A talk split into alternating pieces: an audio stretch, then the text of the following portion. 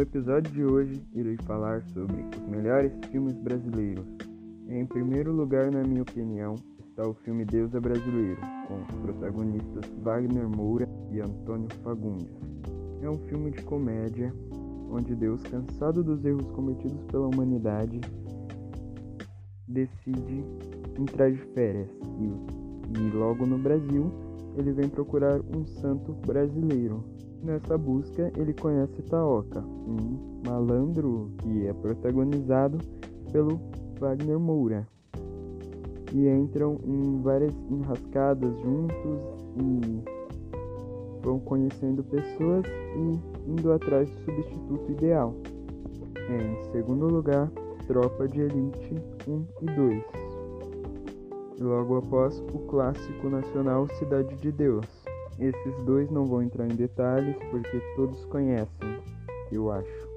Em quarto lugar, Orfeu, que é basicamente uma releitura do grego Orfeu e Eurídice, do clássico escrito por Vinícius de Moraes, inspirado na história grega, onde essa releitura se passa no Brasil no Carnaval.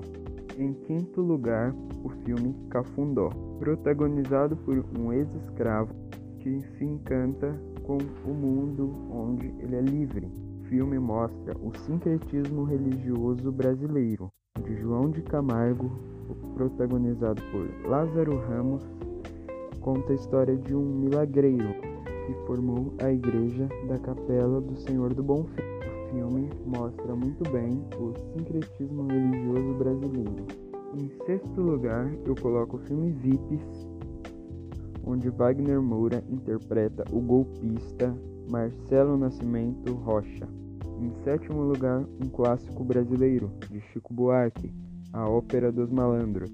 O filme, inspirado no musical, conta a história de Max, um malandro charmoso dos anos 40, que vive de pequenos truques e amores. Essa obra já virou até enredo de carnaval e é um clássico brasileiro. Em seguida, coloco o filme Um Trem para as Estrelas, inspirada na obra de Cazuza e Gilberto Gil.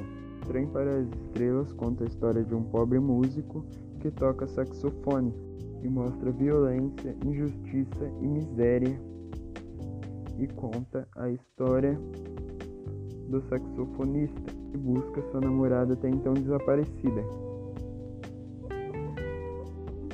Outro grande filme brasileiro é A Central do Brasil, onde uma amargurada ex-professora que escreve cartas na rodoviária e não as entrega, acaba por encontrar um menino que fica órfão de mãe e perdido no Rio de Janeiro, onde ela acaba se metendo em uma enrascada e promete levá-lo de volta para casa, onde mostra a viagem dos dois. Passaram por muitas dificuldades na saída. É um grande drama brasileiro que ganhou diversos prêmios.